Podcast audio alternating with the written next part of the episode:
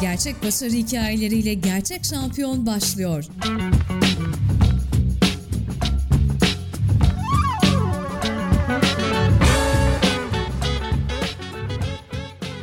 Gerçek şampiyona başlıyoruz. Herkese merhaba. Ayşe Tekdal gururumuz, konuğumuz bu bölümde ve Ayşe şu anda karşımda. Ayşe selamlar, merhaba, hoş geldin. Merhaba, hoş buldum. Ayşe hemen başlarken açıkçası çok farklı bir spor yapıyorsun ve hepimizin de çok yakından bildiği bir spor aslında bu. Yürümek ve spora başlama hikayeni dinlemek isteriz. Bunu anlatarak başlayabiliriz. Nasıl başladın bu spora? Tabii ki. E, çocukken çok eğlenceli 6-7 kişilik arkadaş grubum vardı. Ve onlarla çoğu etkinliğe, sporlara katılıyorduk. Tiyatro, voleybol, atletizm. Tabii hepimizin ilgi alanı farklı bir branş çekti. Hepimiz dağıldık. Gerçekten bana atletizm daha böyle cazip geldi ve ben gerçekten yeteneğimi orada keşfettiğim için orada ilerlemeye karar verdim. Ve böylece atletizm serüvenim başlamış oldu. Peki birileri yönlendirdi mi seni yoksa yani okulda mutlaka sporla ilgilenmelisin diye? Ee, yok tamamen ben o zaman tiyatroya falan gidiyordum. Tiyatro gösterilerine falan çıkıyorduk. Bir arkadaşımız gidince hadi diğer ekiple hadi biz de gidelim orada eğleniriz falan amacıyla gitmiştik. Daha sonrasında arkadaşlarım bazıları tiyatroda bazıları voleybolda kalınca ben de burada kalacağım dedim. Benim yerim burası. 20. Balkan Yürüyüş Şampiyonası'nda olimpiyat kotası alarak ilk Türk kadın Balkan şampiyonu unvanını kazandın. Gerçekten büyük bir başarı. Bu süreçten sonra neler oldu hayatında? Neler değişti? Neler yaşadın? Biraz bundan bahseder misin? Anlatır mısın biraz? Tabii ben aldığım e, her madalyadan sonra insanlara o madalya ne kadar küçük geliyorsa bana bir o kadar büyük geliyor. Çünkü manevi değeri çok fazla. Her şampiyon olduktan sonra veya rekor kırdıktan sonra tamam kızım ben olmuşum daha iyisini olduracağım diye kendimi motive ediyorum ve her madalya aldıktan sonra bir sonraki şampiyonam çok daha harika geçiyor. Çünkü o bana çok büyük moral veriyor. Hayatımda çok şey değiştiriyor. Kendime daha çok şey katmaya başlıyorum. Yani ben tek değil bütün arkadaşlarım öyle. Hepimiz öyleyiz. Ama bazen kırılma noktalarımız oluyor ve benim kırılma noktama Balkan şampiyonasıydı ve olimpiyat şampiyonasıydı. Çünkü ben o yarışmadan bir ay önceki yarışmada diskalifiye edilmiştim ve tamam ben sporu bırakacağım hani olmayacak. Balkan şampiyonasında da olmazsa ben bırakacağım yani pes edeceğim yeter artık. Ee, orada şampiyon olup olimpiyat barajını geçince aferin kızım dedim ya sen olmuşsun. Harikasın. Gerçekten birkaç tane röportajına baktım böyle. İşte çok vazgeçtiğim anlar oldu ama yılmadım demişsin röportajlarında ki az önce de söyledim bunu. Böyle zor zamanlar hepimizin hayatında oluyor. Bu zamanlarda zor zamanlarda sen kendini nasıl motive ettin? Nasıl aştın bu durumu? Psikolojik anlamda gerçekten biz çok fazla çöküşler yaşıyoruz. Çünkü o antrenman döneminde, o form döneminde çok duygusal olduğumuz bir dönem ve çoğu zaman ailelerimizden çok uzakta yaşıyoruz ve onlarla hiçbir bağımız olmuyor. Ben yarışma dönemi yaklaştıkça aylarca ailemle görüşmüyorum. Görüşmeyi bile kesiyorum. O kadar ki hedefe kilitleniyorum. O yarışmaya giderken de ya bu çektiğim acılara değsin istiyorum. Kendimi hep öyle motive ediyorum. Ben ailem için ve kendim için bunu yapmalıyım. Anladım. Peki şey geçtiğimiz yıllarda yürümenin felsefesi diye bir kitap okumuştum ve çok da ilgimi çekmişti. Orada mesela yürümeyi bir spor olarak tanımlamıyordu. Yani yürümek bir spor değildir gibi bir cümle vardı. İşte yazarın böyle bir tespiti diyelim ya da tespiti demeyelim de düşüncesi diyelim. Sen nasıl tanımlarsın yürümeyi? Çünkü gerçekten hepimizin bildiği bir şey yapıyorsun ama tabii ki onun teknikleri farklı, çok daha farklı bir spor. Özel bir tanımın var mı yürüme konusunda? Mesela şeyi de merak ediyorum. Yürürken yarışlarda ne düşünüyorsun kafanda? Böyle başka bir yerlere gidiyor musun? Onu da merak ediyorum açıkçası. Ee, herkesin düşünce yapısı çok farklı. Sadece yazar değil, Türkiye'de çoğu insan da aslında yürüyüş branşına spor olarak bakmıyor. Yürüyüş deyince o, o da neymiş diyorlar ama bizim için öyle değil. Gerçekten e, bizim biz ona aşkla bakıyoruz ya. Gerçekten çok severek yaptığımız bir spor. Gerçekten buna çok profesyonelce de bakıyoruz ki tüm branşlar arasında en zor olan branş çünkü hem mesafeye dayalı hem hıza dayalı hem sürate dayalı yani insanlar ne kadar dışarıdan spor olarak bakmıyorsa biz onu gerçekten spor olarak görüyoruz ve yapıyoruz. Bunu da herkese aşılamaya çalışıyoruz. Peki şey mesela teknikten bahsedebilir misin biraz? Mesela nasıl oluyor? Yürüyüp yürüdüğünüzü, koştuğunuzu nasıl anlıyorlar? Sporun böyle kurallarından biraz bahseder misin hiç bilmeyenler için? Tabii e, sporun kurallarında iki tane şey var. Huni kartlar var. O, o kartlardan bir tanesi V işaretli, bir tanesi de S işaretli. S işareti yerden temas kaybı, V işareti ise diz kırma. Tabii biz bu sporu yaparken çok fazla teknik ve diril çalıştığımız için teknikte genelde bir ayağın topuğu yerdeyken diğer ayağın parmak ucu yerde olmak zorunda. Olmayınca da zaten teknik bozulduğu için o kartlardan alabiliyorsun. 3 tane kart alınca 2 dakika ceza yiyorsun. Dördüncüde diskalifiye oluyorsun. Peki hakemler nasıl kon- kontrol ediyor? Yani hiç bilmeyen birine şu anda anlatıyormuş gibi düşünsek. Yani hakemler herkesi nasıl kontrol ediyorlar? E, Her 50 metrede bir bir hakem oluyor. Ve o hakemler gerçekten çok fazla sınavlardan geçtikleri için, bu işin ehli oldukları için çok iyi analiz edebiliyorlar bizi yarışma içerisinde. Neyi nerede yapabileceğimizi bile anlayabiliyorlar. Gerçekten bazı noktalarda e, olan hakemler onlar çok dikkatli kontrol edebiliyor, edebiliyor ve onları asla kaçırmıyorlar. Ya o zaman Ayşe çok zor bir spor ya gerçekten. Yani her anlamda çok zor bir spor. Gerçekten çok zor bir spor çünkü psikolojikmen de zor. Yani ben son 30 metre kala da diskalifiye oldum şampiyon gittiğim yarışta. 50 kilometreci adam kürsüye çıkarken de diskalifiye oldu ve o an ona sorduklarında şu an ne hissediyorsun? Sadece ölmek istiyorum dedi. Gerçekten o yarışmadan sonra o diskalifiye olduktan sonraki hissiyat gerçekten çok kötü. Zaten bizim branşımızın en kötü yanı da bu. Yani yarışı bitirdikten sonra mı tespit ediyorlar diskalifiye olup olmadığınızı? Hakemler ihtarları yazıyor. İhtarları getiren hakemler bazen gecikebiliyor diğer hakemlerden de aldığı için ve o anda o diskalifiye olduğunu görmüyor. Yarışmadan sonra diğer hakemlerin eline ulaştığı için o zaman anlayabiliyor diskalifiye olduğunu. Aa çok kötüymüş ya gerçekten. Yani çünkü 50 metrede bir hakem var dedin. O uzaktaki hakem belki o ihtarı vermiş oluyor. Onun Tabii işte bu çok nadiren olan bir olay. Bu arada e, 50 kilometre ve 30 kilometre gidiyorsunuz değil mi? Öyle yanılmıyorsam. Şimdi 35 kilometre ve 50 kilometre var ama benim branşım 20 kilometre. 20 kilometre yürüyorsun. İnanılmaz gerçekten. Ne kadar zamanda yürüyorsun mesela 20 kilometreyi? Bir, en iyi derecem 1 saat 29 dakika 47 saniye. Gerçekten çok iyi. Yani e, enteresan bir spor. Yani çok da Türkiye'de bilinmeyen bir spor ki o yüzden de zaten şu anda bir farkındalık yaratalım diye sen buradasın. Ve başarılarınla da işte olimpiyatlara gittin. Ve onun dışında Balkan şampiyonasında başka şampiyonalarda madalyaların var. Çok e, gurur duyduğumuz işlere imza attın. Çok çok teşekkür ediyorum gerçekten. Böyle işte seni örnek alanlar sana yazıyorlar mı işte ben de yürüyüş sporuyla ilgilenmek istiyorum. İşte Ayşe abla senin gibi olmak istiyorum diyen böyle senden yaşça küçük hayranların yazıyorlar mı sana? Gerçekten yazan çok oluyor ama en duygulandığım andan bahsetmek istiyorum size. Antrenman esnasındayken arkamdan çok hızlı koşup bana yetişmek isteyen minicik biri vardı.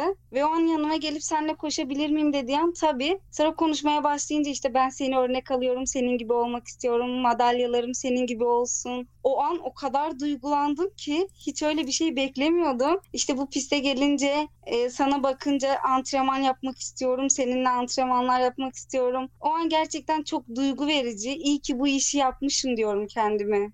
Biz şimdi tabii zaman zaman yürüyüş sporu ile ilgili böyle işte çok fazla araştırma yaparken özellikle denk geldim. Yani Türkiye'de ne kadar biliniyor bilinmiyor diye. 1866 yılında ilk amatör yürüme şampiyonası organize ediliyor. Ve o günden bugüne kadar da spor olgunlaşıyor. Tabii ki sen çok daha iyi biliyorsundur, takip ediyorsundur. O zamandan bu zamana kurallar değişmiş olabilir. İşte farklı farklı kurallar gelmiş olabilir. Ama az önce de söyledin ama yani bir kez daha sorayım bu soruyu. Sen yürüyüş sporu yapıyorum dediğinde nasıl bir tepkiyle karşılaşıyorsun? Açıkçası merak ediyorum. Böyle ilginç şeyler geliyordur herhalde sana. Vallahi söyleyeceğim komik olacak ama ilk hani biz yürüyüş yapıyoruz dediğimizde insanların aklına ilk Kemal Sunal'ın filmi geliyor. E, onu Aa, ben de siz oradaki- söyleyecektim. Söylemek istemedim. Senin söylemen iyi oldu evet. Siz oradaki gibi mi yürüyorsunuz falan? Evet biz öyle yürüyoruz ama bizim daha teknik içeren bir branş. Tabii insanlar anlamıyor ne demek istediklerimizi. Aa çok kolay işte biz gelsek biz de yaparız. Siz nasıl bazen yapamıyorsunuz? Bazen piste davet ettiklerimiz de oluyor. Hadi gelin birlikte yapalım. Tabii onları gösterince onlar yapınca aa gerçekten çok zormuş. Siz nasıl yapıyorsunuz dedikleri de oluyor. Biraz da tabii popüler kültürün de bu spora olan ilgisinin az olmasının da sebebi var. Mesela atletizmde maratonları, yarışları izleme şansını yakalıyoruz ekranlarda ama ben açıkçası hiçbir yürüyüş şampiyonasını canlı yayınlandığını ya da sonradan yayınlandığını görmedim.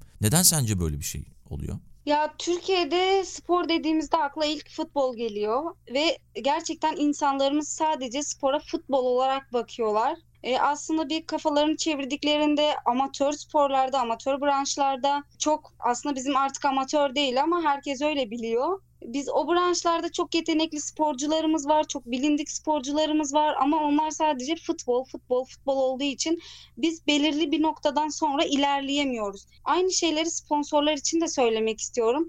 Sadece futbola yatırım yapıyorlar. Evet. Biraz dönüp haklısın. baksalar arkasındaki branşlara ya bizim daha yetenekli sporcularımız var. Sonuçta biz o ülkelere, o yarışmalara gittiğimizde, ülkemizi temsil ettiğimizde hepimiz tek bir bayrak için savaşıyoruz orada. Doğru, doğru haklısın Ayşe.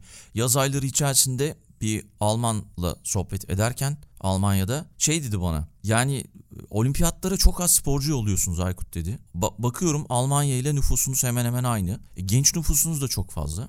Neden hani bu bu şekilde? Ya tabii orada anlatamıyorsun karşında bir Alman'a neden bunun böyle olduğunu ve yani farklı spor dallarında çok az kişi gidiyor gibi bir eleştirisi oldu. Yani bunu kötü anlamda söylemedi açıkçası. Yani genç nüfusunuz var, nüfusunuz fazla yani Almanya ile hemen hemen aynı ama siz demek ki bir şeyleri yanlış yapıyorsunuz. Daha fazla olması gerekiyor gibi bir şey, bir eleştiri yaptı. Ve bir başka Alman arkadaşım da şöyle bir tespitte bulunmuştu.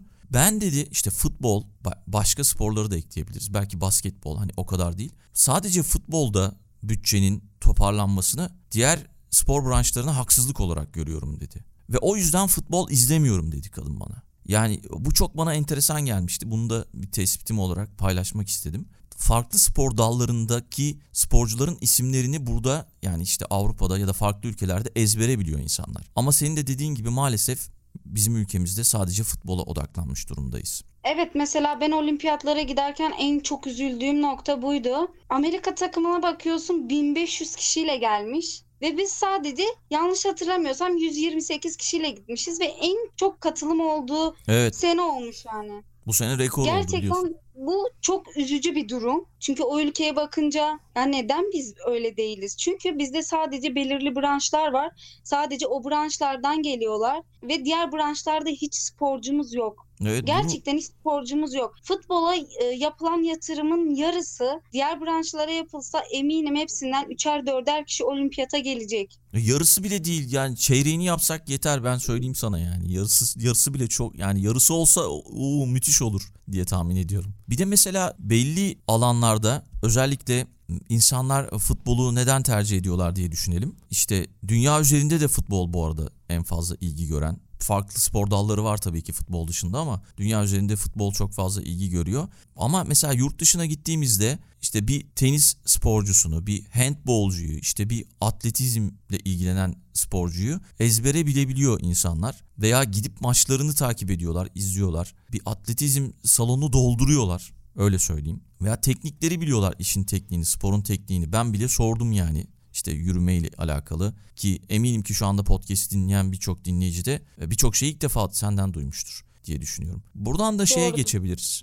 Belki Türkiye'de sporun bir yaşam biçimi olması için neler yapmamız gerekiyor? Belki biraz bundan bahsedebilirsin bize. Biz Türkiye'de sporu nasıl ilerletebiliriz aslında daha önce de düşünmüştüm bunu. Hatta daha önce konuştuğum hocalarım falan da olmuştu. Bazı şehirlerde hiçbir müsabaka yapılmıyor asla. Ve gerçekten oradaki insanlara sporu aşılamamız için oralarda müsabakalar yapmamız lazım. İnsanların görmesi lazım neyin nasıl olduğunu. E, mesela Güneydoğu Anadolu bölgesinde e, insanlar spora çok sıcak bakmıyor. Evet bu arada Önceden sen bakmıyordum. Son sen- zamanlarda gerçekten biraz daha ilgi arttı. Çünkü e, buraya işte Ziraat Kupası voleybol maçı da verildi. Türkiye şampiyonaları da verildi. Ampute milli takım maçları da verildi. Ve şu an ben piste gidince bir sürü çocuk var piste gelen. Aileler getiriyor. Bizim çocuğumuz spora gelsin. Ama önceden ben o piste giderken ben ve sadece birkaç tane arkadaşım vardı. Ve hala yarışmanın verilmediği şehirler var. Oralara verilince gerçekten o şehirler de büyük şehirler gibi spora ilgi gösterecek. Evet zaten şu anda sen Diyarbakır'dasın ve o açıdan da baktığımızda yine büyük bir iş yapmışsın yani bir kadın sporcu olarak.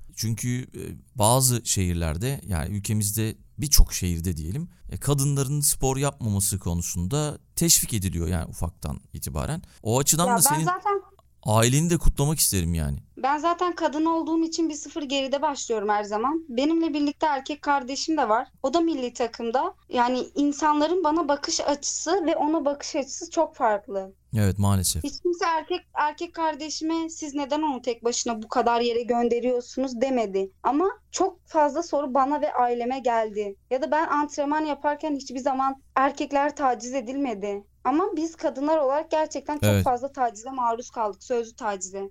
Evet işin bir de bu boyutu var tabii. Yani o da çok daha e, uzun tartışılması gereken bir boyut. Ama yine de senin yaptığın çok çok büyük bir şey. Çok çok tebrik ediyorum seni. Güzel bir sohbet oldu Ayşe ve kapatırken de en sevdiğin spor sözü nedir diye soracağım sana. Her konuğuma soruyorum. Belki o en sevdiğin spor sözünü bize söyler paylaşırsın. Sonra da Tabii veda eder söylerim. kapatırız. Aslında iki tane var. İkisini de söylemek istiyorum. Büyük bir şampiyon olmak için en iyi olduğuna inanmalısın ya da öyle davranmalısın. Bir de daha önceki söylediğim röportajlarda da bunu söylemiştim. Kazanamayacağım bir savaşa girmem diye. En beğendiğim iki söz. Harika sürekli gerçekten. her sezona başlarken yeni defter alıyorum ve her aldığım defterin başına da bu ikisini yazıyorum. Süper. Çok çok tebrik ediyorum. Bu iki sözü de yazdık. Çok teşekkür ediyorum sana katıldığın için. Harika bir program oldu. Başarılarını takip etmeye devam edeceğiz ve umarım çok daha güzel yerlerde olacaksın. Öyle tahmin ediyorum. Herkese de örnek olacaksın. Gerçek şampiyona ağırladık. Çok çok sağ ol Ayşe. Ben çok teşekkür ederim beni konuk ettiğiniz için. Dinlediğiniz için teşekkürler. Gerçek şampiyon sona erdi.